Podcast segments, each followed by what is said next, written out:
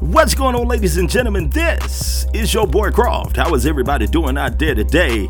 Hey, listen, it's a Wisdom Wednesday. I know they call it Hump Day, but it's a Wisdom Wednesday. I got about 45, 45 minutes on the downside of five currently.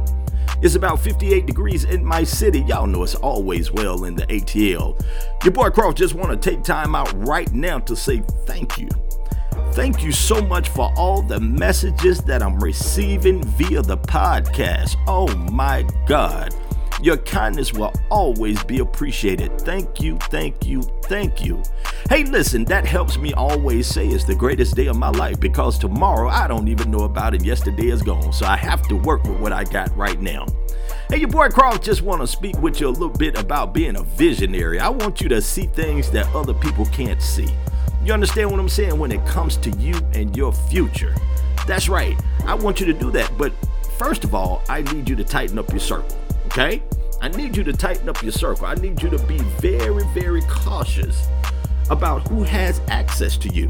Now, not out of arrogance, but out of the need to protect your space and energy. You know, because you are continuing to elevate. This chapter in your life, realize this now, this chapter in your life requires you to be less accessible. That's right, it does. And you got to think about this too. You know, think about all I want you to do is think about how, you know, not everyone, you know, has access to you. I want you to value your peace more than you do attention. I really, really, really do. Your boy Croft just want to let you know that being a visionary, you have to see things that others don't. But dig this vision without execution is nothing but hallucination.